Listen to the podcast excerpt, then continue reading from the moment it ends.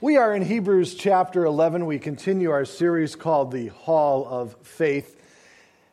And as we continue working through this chapter, we find that the author of Hebrew has been led by the Holy Spirit to uh, give us examples from the individuals of the Old Testament by which God commended them for their faith. And the writer of Hebrews makes it clear that apart from faith, it is impossible for us to please God. And so, as we look at this chapter, which we've called the Hall of Faith, and of course we're paralleling that after a Hall of Fame, these different inductees that we are looking at, we can learn something from each of their lives.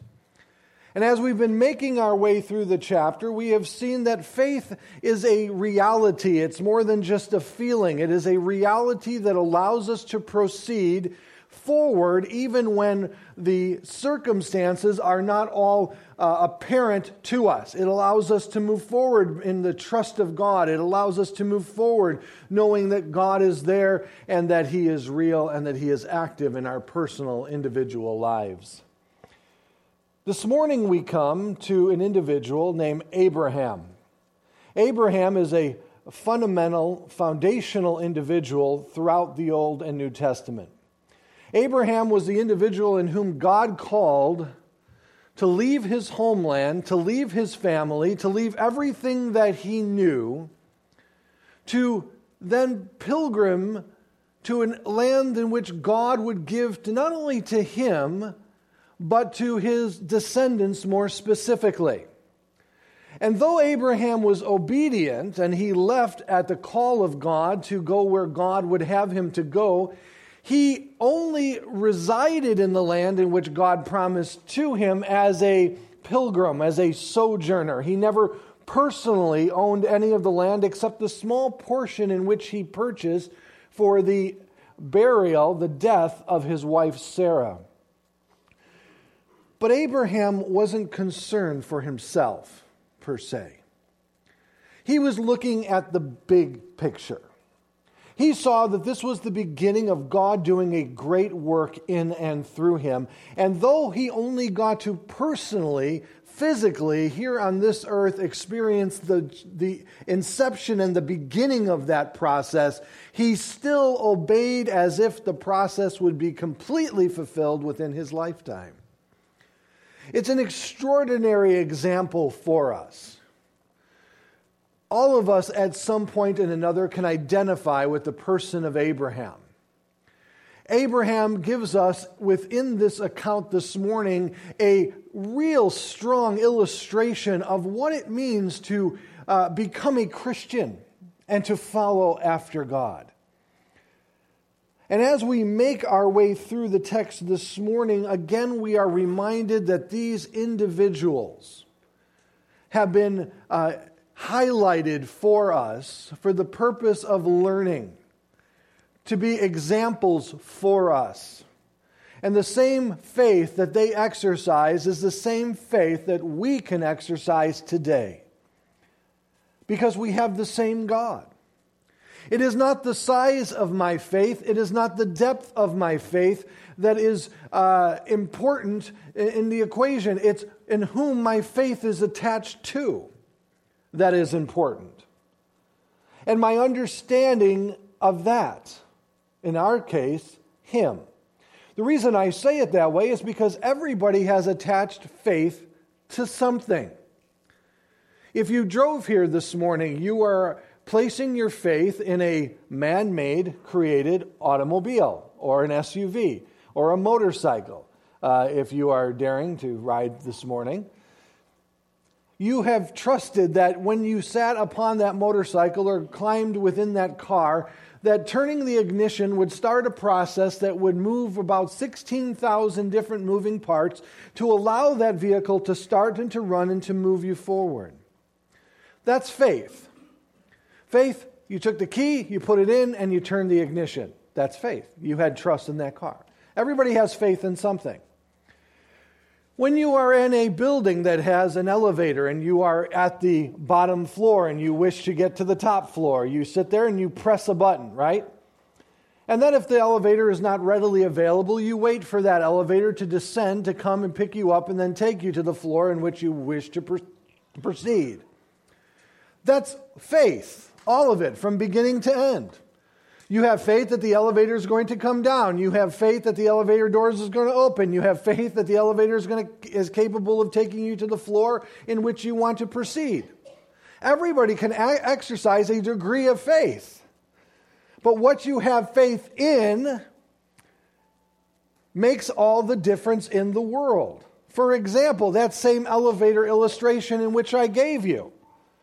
If you went to the buttons and you started pushing all of them in hopes that one of those buttons would take you through the glass ceiling over the, the city of Chicago, spinning around, and Willy Wonka giving you the chocolate factory. Now, you know that that particular elevator that you are in is not created to do that, so you most likely wouldn't proceed looking for that button. Even though that red one that says emergency is always so tempting, isn't it? See, it's the understanding of who we have faith in or what we have faith in that allows us to proceed forward.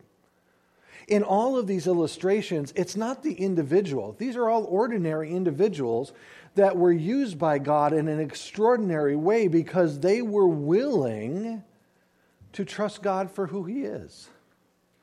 Uh, they didn't uh, put God in a box per se, in the sense that they limited God to what they were personally capable of doing. Because God is so much greater than our personal capabilities, isn't He? And that's why He's God and we're not. So Abraham now is approached by God. And the pattern continues that we've seen from the beginning. God approaches someone, gives him the, his word, gives them his word, I should say. They are stirred within to obey it. They then obey it, and God commends them for it. So let us begin by reading verse 8 and 9, 10 together. By faith, Abraham obeyed when he was called to go out to a place that he was to receive as an inheritance. And he went out not knowing where he was going. By faith, he went to live in the land of promise, as in a foreign land, living in tents with Isaac and Jacob, heirs with him of the same promise.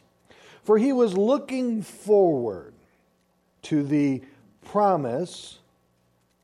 I'm sorry, for he was looking forward to the city that has foundations whose designer and builder is God.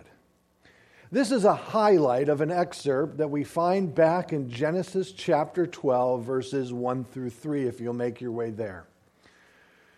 This is where the story is given to us. The account of these events is given to us. It begins in the first book of the Bible. So if you hit the index, turn right, uh, and you'll find the book of Genesis, chapter 12, verses 1 through 3. These are the, uh, this is the account of God approaching uh, Abraham for the purpose of calling him out to become a people unto God.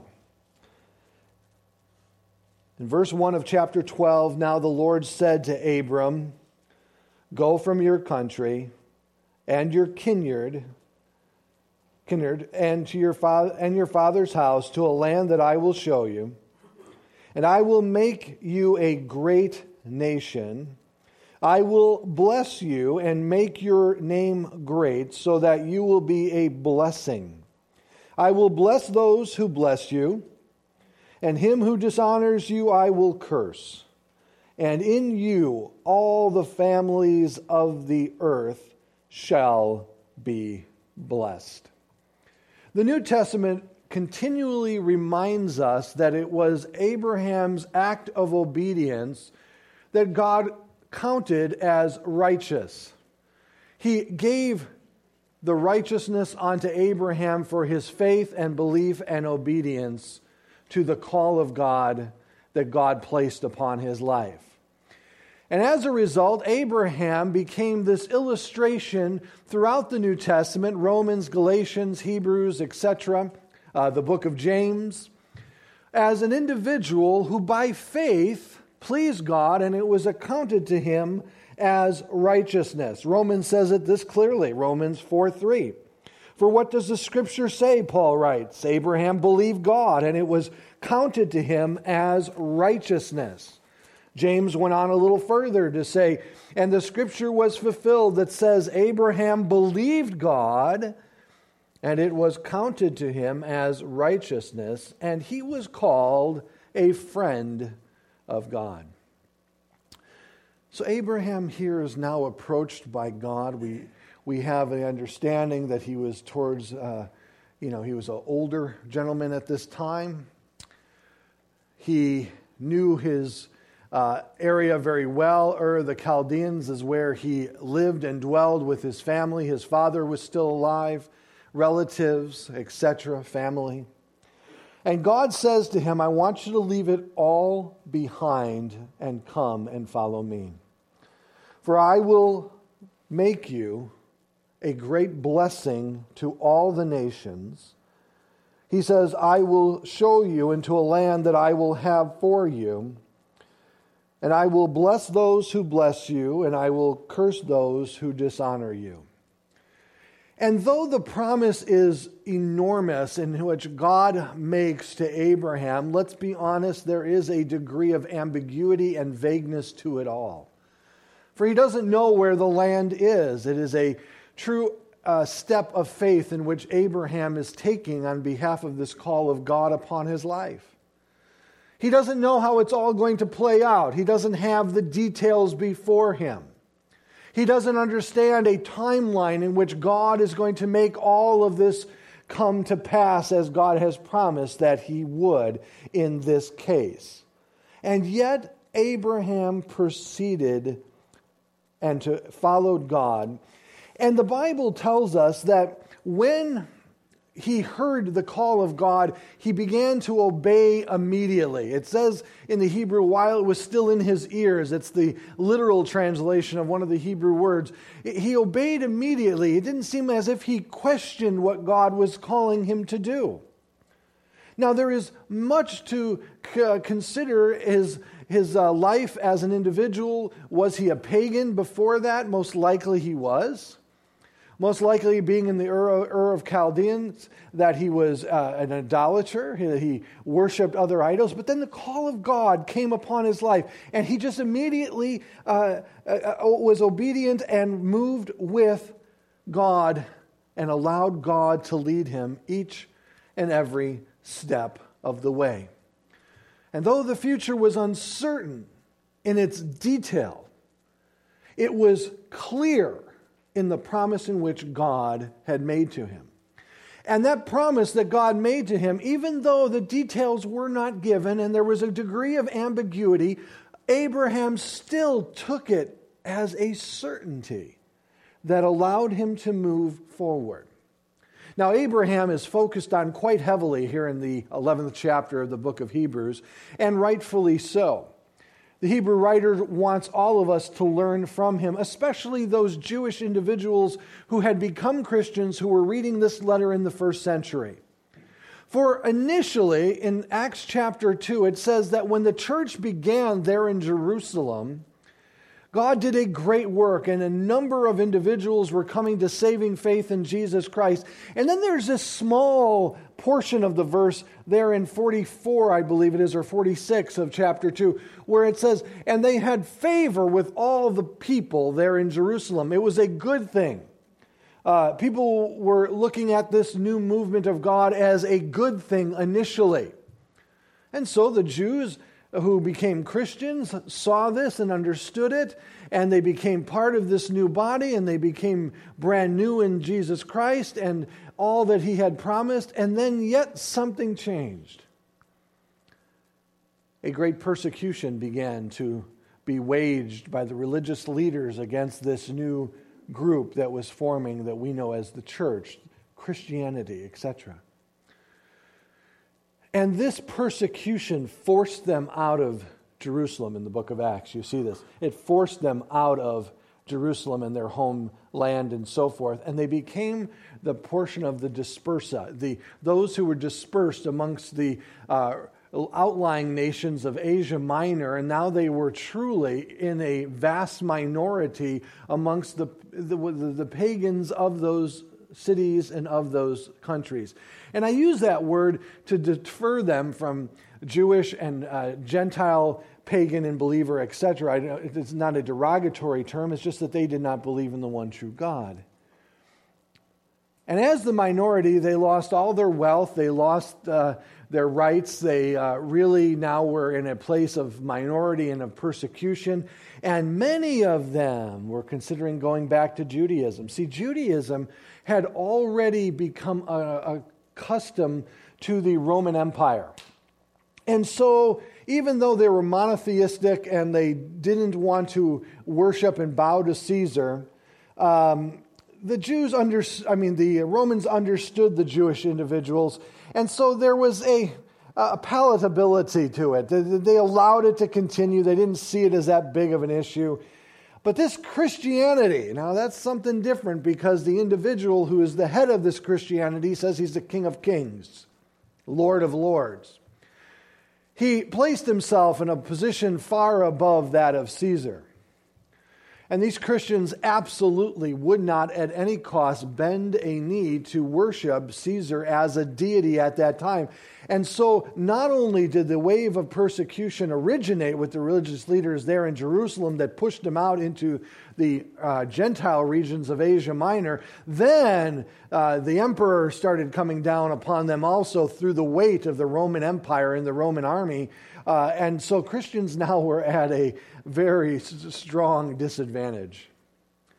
And they said, Well, listen, I don't know if I need this anymore. I'm just going to go back to Judaism. Uh, it's, what, what am I suffering for? I, I, don't understand this. What am I giving my life for? Why have I lost all my material uh, goods and so forth? What's the point? What's the point of going forward? At least back then, I knew where I stood back then, but now going forward, I have absolutely no clue at where I stand and how it'll proceed going forward. And so the writer of Hebrews reminds them of Abraham, saying, Look, Abraham was obedient to God as God called him out of Ur of Chaldean and allowed God to take him each and every step of the way. God often doesn't telegraph us and tell us what he's going to do before he does it. He just asks us to trust him as we take the next step and the next step and the next step. And he often doesn't tell us, if ever, what we can expect. He says, just trust me. I'm taking you all of the way. And in the process, though, he's preparing us, he's changing us from the inside out. He's helping us to grow and to develop in our faith in him as we take each step one step at a time. Abraham could have declined or pursued this calling, and he chose to pursue. This obedient, obedience in which he displays for us resonated throughout the Old Testament and New Testament and became the pinnacle example of one who is moved by faith. As again I had mentioned earlier, he obeyed when the words of God were still ringing within his ears. And he was given this promise of inheritance, but details were sketchy at best. There was no timeline given to the process. Now, again, God uses ordinary people in extraordinary ways. And from this, you would maybe get the picture, and you're maybe already saying to yourself, well, listen, I could never do that. I, if God called me right now and, and to leave everything I know to follow Him in some way, first of all, I would have to make sure that it was God, and I would encourage you to do the same. But I don't know if I could ever do that like Abraham did it. That's a huge step. It seems like a risk and a gamble. Again, that would be a conclusion uh, by a person who really doesn't know God. If God calls me to do something and take a step out in faith, that's not a gamble at all. Even though I may not know where that next step may lead me, He already does. And that's good enough for me. I just need to trust Him now at this moment. But Abraham wasn't perfect. If you go back to the book of Genesis, you'll discover that he didn't leave all by himself. He took family members with him his dad and his, his, uh, nephew Lot and so forth, and they left and they got as far as Haran, which wasn't far enough. That's not where God would have had him. And it wasn't until his father died there in Haran that then Abraham took the next step, but still wasn't perfectly obedient. He took Lot with him, and Lot became a problem at the end of it all. God would have spared him all of that, but he decided that he knew better than God. And it shows me that, you know, we are all works in progress, aren't we? We don't do it perfectly from the beginning. We grow as Christians. And the word tells us and instructs us to do certain things, and let's be honest, uh, we, be, we may begin to do them, but sometimes we don't do them as God would have us to do them to its full extent. Uh, we do a little bit at a time. And we grow in our faith. We grow in our relationship with Jesus Christ. That's the frailty of man working against the fallen condition in which we find ourselves which we have been released from in the new life that Jesus Christ has given us. But we know that the old wrestles against the new and the new wrestles against the old. But what's interesting to me that when it comes to the book of Hebrews, the Hebrew writer doesn't seem to focus on the mistakes of Abraham. And Abraham made mistakes. He wasn't perfect. But when it was all said and done, God commended him. God understands your frailties, He understands your weaknesses. He knows that it grieves your heart when you fail Him and you know it's because of a weakness of your flesh. It's something that you don't want to do, but the weakness of your flesh does it anyway. You know, the spirit is willing, but the flesh is weak. God knows us. And there's a lot of grace, guys. There's a lot of grace. It's not that this grace is condoning our sin, don't take it that way. But we have a heavenly Father that when we fall doesn't get on top of us and say, What is your problem? Would you just walk as you were meant to walk? You know, when Autumn was born, if I had that kind of mentality and she started, you know, pushing herself up and crawling in the living room, you know, that's like me standing over her and saying, Is that the best you got? God gave you two legs, now walk on them. I don't care you're only four weeks old. Get up, you know. And then when she got up eventually and then she fell down, I'm like, what's wrong with you? No, those little legs had to be uh, strengthened and they had to get going and they had to get moving, right? She had to get her balance and so forth. God understands our frailties and our weaknesses. It's not condoning sin. He's not approving of our carnal nature. He's basically saying, I understand, and here's grace. Now let's walk together.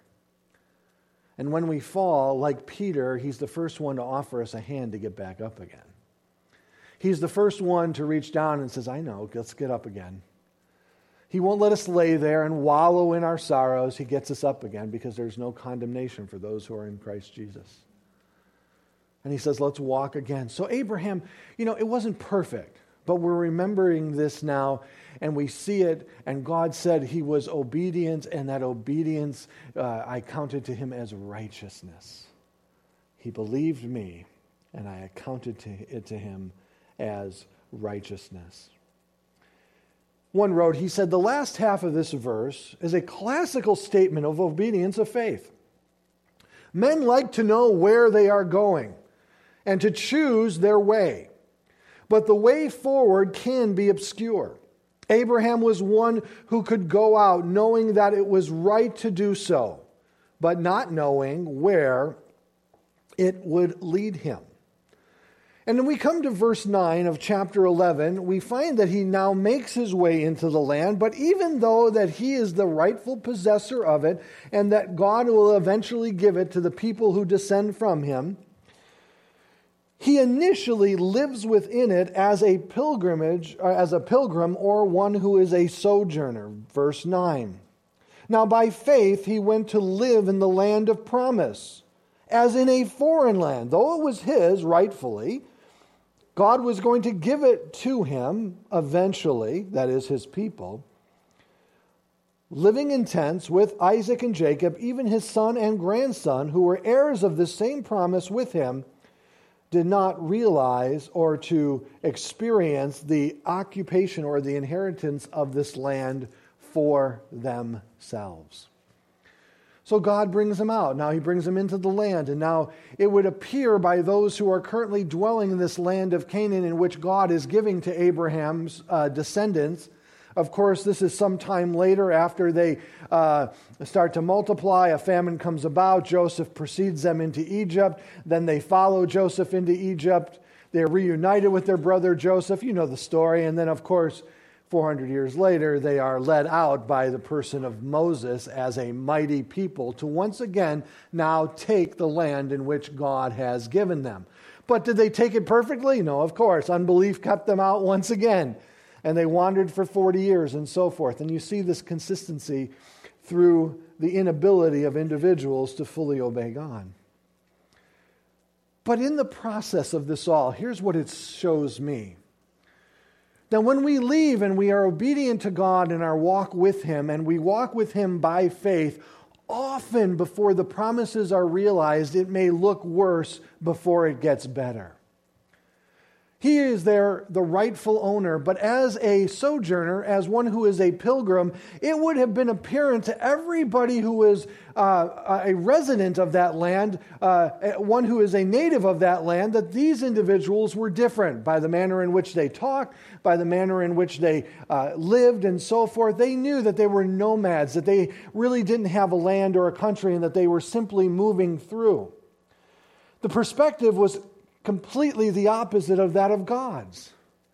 These people felt that they were the owners of the land, but God was the one who was giving this land to Abraham and his descendants.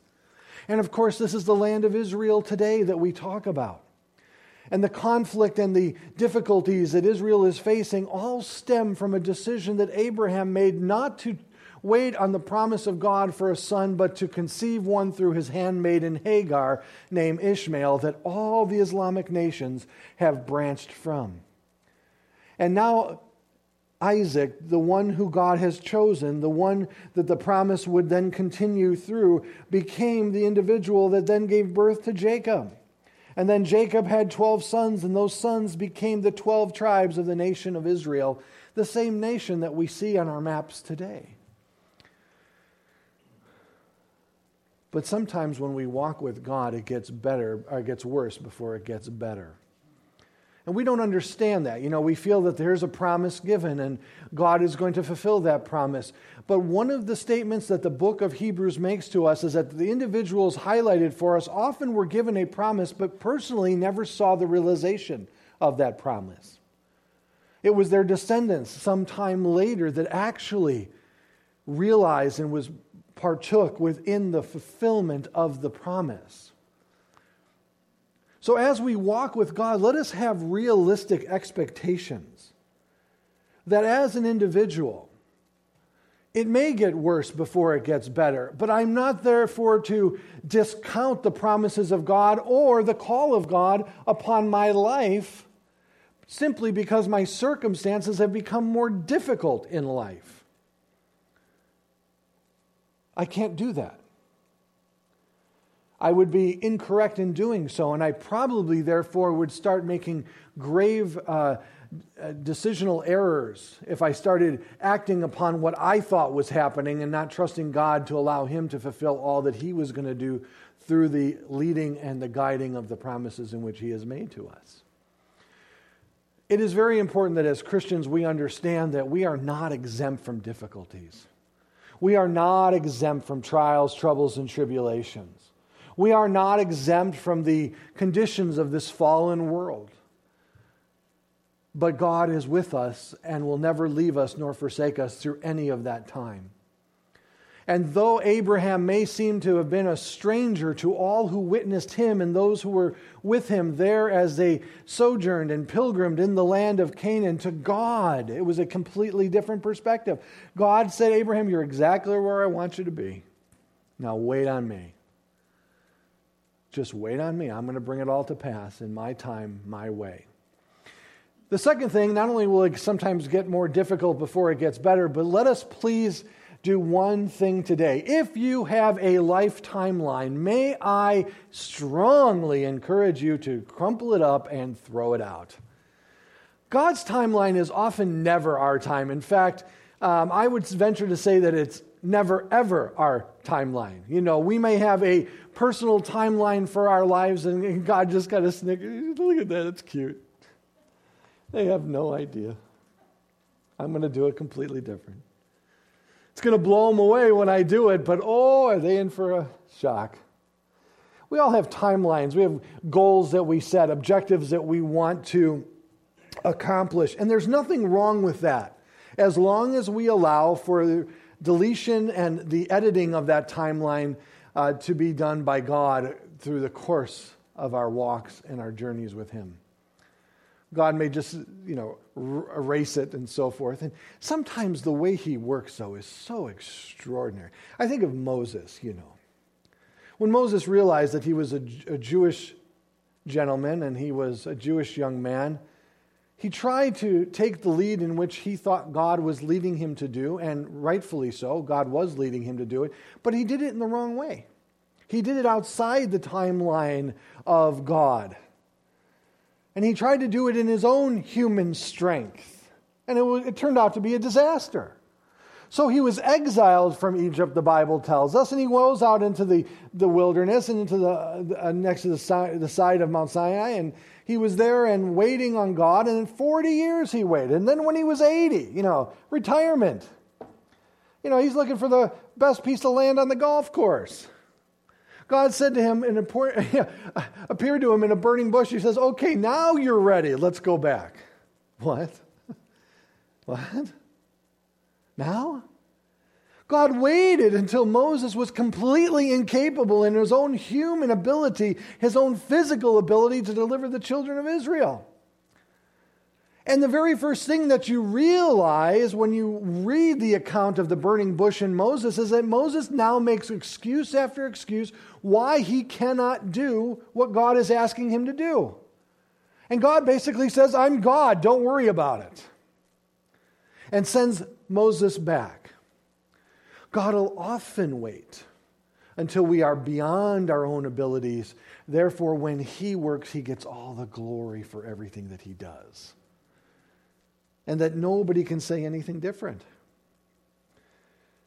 And with Abraham, it was the same. As David Guzik wrote, he says, A resident or a sojourner is evident in that time the way they talk, the way they dress, their mannerisms, their entertainment, their citizenship and friends, all speak of, of their native home. If someone is the same in all of these areas as natives, then they are no longer sojourners. They are permanent residents. Christians should live as if we are a permanent resident of the kingdom of God and not a permanent resident of this earth. And the reason that he was able to continue is found in verse 10. Look there with me. In verse 10, for he was looking forward. Underline that if you are one who likes to defile your Bibles. Highlight it, make a notation of it, because this is the key to it all. He was looking forward. And this isn't the same as, oh, I'm looking forward to that special event. I, am looking forward to going on vacation. I'm looking forward to head down to the uh, Disney World. Right, Haley? I'm looking forward to this. No, it's more than that. This looking forward in the Greek means that he is able to wait patiently where he is for God to lead him in the next step because his eyes are fixed on the forward momentum and what God is still yet going to do in the future. He's confident. And I'm waiting here, and my waiting here is not doing nothing. My waiting here is being patient on God. I am convinced after 20 years of being a pastor that the hardest answer that we can receive from God in our prayer life is the answer wait. Yes is good, no is kind of hard, but at least there's a finality to it. But when God says wait, that's when the difficulty comes in. Well, how long, God? And nothing comes. Waiting, what am I waiting for? Well, nothing comes. God just says, wait on me. In fact, when you get to the Psalms, David often talks about his personal struggles with waiting on God. And he always starts in the beginning of the psalm and he's grumbling. He's like, I'm waiting on you, but the wicked are prospering and the people are surrounding me and my circumstances are going sideways and everything's good. And then by the end of the psalms, he like talks himself out of it. He goes, Oh, but the Lord is so good, I'm just going to wait on him. It's just like, really, if, David, if you started at that point at the beginning, you wouldn't have had to go through that. Waiting is tough. But often, that's what God requires us to do. I don't care if it's waiting for uh, a job, I don't care if it's waiting for a, an open door of ministry opportunity, I don't care if it's waiting for uh, something that you desperately desire and want. I don't care what it's attached to, but often God will say, wait, because He wants to do it in His way. Not only does He want to do it in His way, but He wants to, to do it when we are ready. When we are ready. See, He sent Moses back at 80 because now Moses was ready he was inwardly ready. it's a position that only God can see from his perspective when we are ready. And Abraham now needed to wait. But he did so with a certain degree of contentment, I would say, because of the fact that he was looking forward. This is a question that you have to ask yourself this morning. Are you looking forward and that's where your objective and, and uh, end game is, or are you looking at the moment? Because where your focus is, is where your attention will be, obviously. If you're focused on the moment, then you're going to try to make the best of the day each and every day. You're going to try to do what's best for your temporal position and, and this world and this life now. But God's perspective is different. And often He would say, Wait, and I know you don't understand it, and I know you're not, you, you feel like you're doing nothing, but just wait on me. This building that all of you are sitting in. In 2006, I believe, our church was approached by the owner of this building and they wanted to sell it to us for a certain amount of money. I don't remember what it was at that time, but I, don't think I remember it because I know we didn't have it. And they said, You have a, church and we have a building, and this seems like it would be a good fit for you. And we prayed about it, and we just didn't feel like the Lord wanted us to proceed. We know that He could have, uh, at that time, provided a loan or whatever it was, and so, but we, He said, we just felt He wanted us to wait. He just wanted us to wait. In 2011, five years later, we were approached again about this building. This time, somebody wanted to lease it to us. The lease amount was a fraction of the, uh, the cost that the purchase amount would have been. And it allowed us to continue debt free as a church going forward, just committed to the lease. And so, what we were going to do one way, God said, No, no, wait for me, and I'm going to do it completely differently, and you're going to be in a better position for it in the long run. And that's exactly what happened. And it was difficult those five years. We were, you know, bouncing from school to school to school in the Carpentersville area. If you were with us at that time, you remembered. You just drove to one street. We were going to be in one of the three schools on the street at the time. We moved to all three of them. But then God, in His grace and His providence just moved us where He wanted us in His time, His way. And we've been here now almost seven years. It's amazing to see what God has done. That's what He was promising to Abraham. Abraham was looking forward.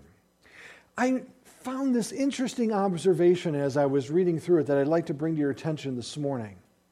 Faith always moves us forward.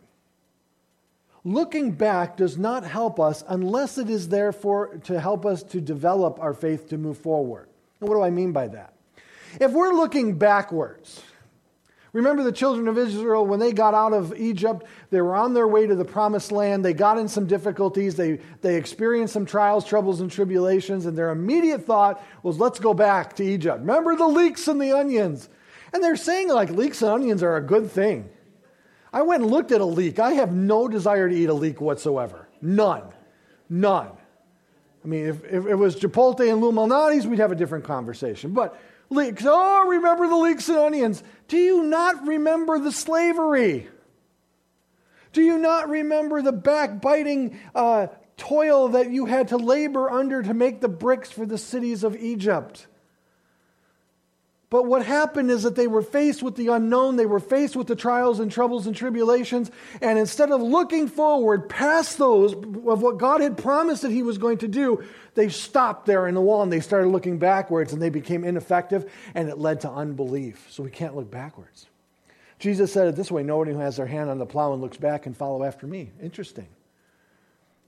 Faith always has us looking forward, and the only time we should look back is to remember the times that God was faithful to encourage us at the moment that if He was faithful back then, He's going to be faithful today. To keep us moving forward in the progress. And then he goes on to say in verse 10 For he was looking forward, and he should have that highlighted and noted, because that's our exhortation for today, to that city that has foundations Interesting phrase. It means that it was established in a manner that will not be moved by anything, whose designer or architect and builder is God. He was looking so far into the future and saw that these initial steps that this man made here in Ur of Chaldean into Haran and now into the land of Canaan were the beginning of everything that God was going to culminate and climax to in the new heavens and the new earth there in Revelation chapter 21. And turn there with me in your Bibles because this is what he was looking forward to. Chapter 21, verses 1 through 8. Just read these with me real quickly. As John is writing there, exiled on the island of Patmos, he writes, Then I saw a new heaven and a new earth, for the first heaven and the first earth had passed away, and the sea was no more. I saw the holy city, New Jerusalem, coming down out of heaven from God, prepared as a bride adorned for her husband. And I heard a loud voice from the throne saying, Behold, the dwelling place of God is with man, and he will dwell with them, and they will be his people.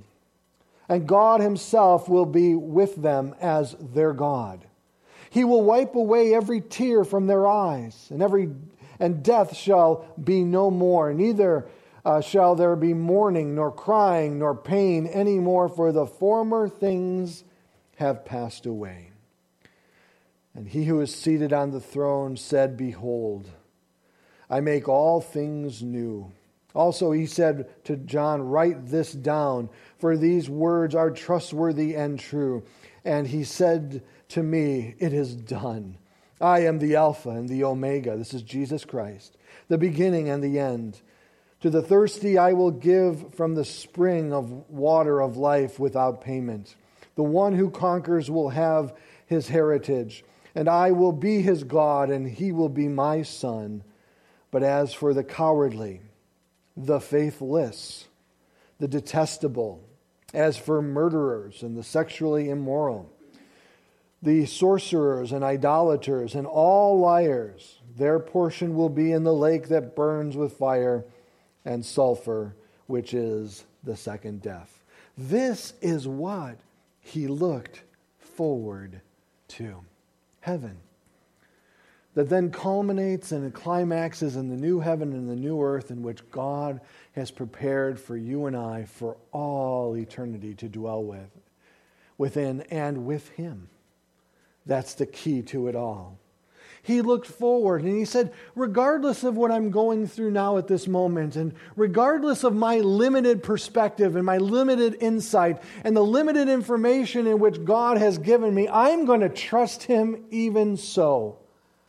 That's what he was saying.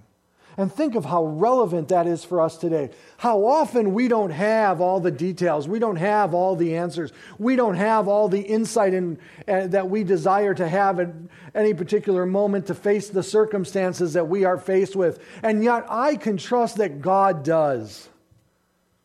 And therefore, I can walk by faith with him, even at a time that seems so troublesome and so difficult. As we've continued through this in closing, we have seen that faith is now starting to take shape. For Abraham knew that God called him in Genesis chapter 12. God came to him and called Abraham out of his homeland. I know God is calling me. Abraham believed God that God was capable of providing the promises in which he has made to him. But the faith came in the moment Abraham took the first step out. That knowledge, that belief came to a, uh, a head, a culmination in the, in the momentum of moving him forward by taking that first step out. This is the faith that God wants us to realize. This is the faith that God wants us to have. That moves us beyond mere knowledge, it moves us beyond just belief and moves us to the point of action. That what I believe is directly in consistency with what I do. That what I believe is consistent with what I do as an individual. When there is an inconsistency, then you have to ask them to, the question do you really believe what you say? If they, for an individual, say they believe in God, but they don't live for God, they don't care about God or the things of God, you have to ask the question do you really believe in God? Well, that's offensive to me. Well, I'm just asking the question. Because you say you believe all of this, but you don't do any of this. And this is exactly what James was trying to convey in his first letter. When James wrote, which I believe is one of the earliest books of the New Testament, he was trying to describe this new faith. And individuals were talking about works. And James is saying, listen, you will see my faith by my works. It's not the works that justify me before God, it is the faith. But the faith is true and real because of the works in which I do. That's the argument that he's making here. And we see this biblical consistency. Faith moves us. Faith keeps us moving forward in our relationship with Jesus Christ.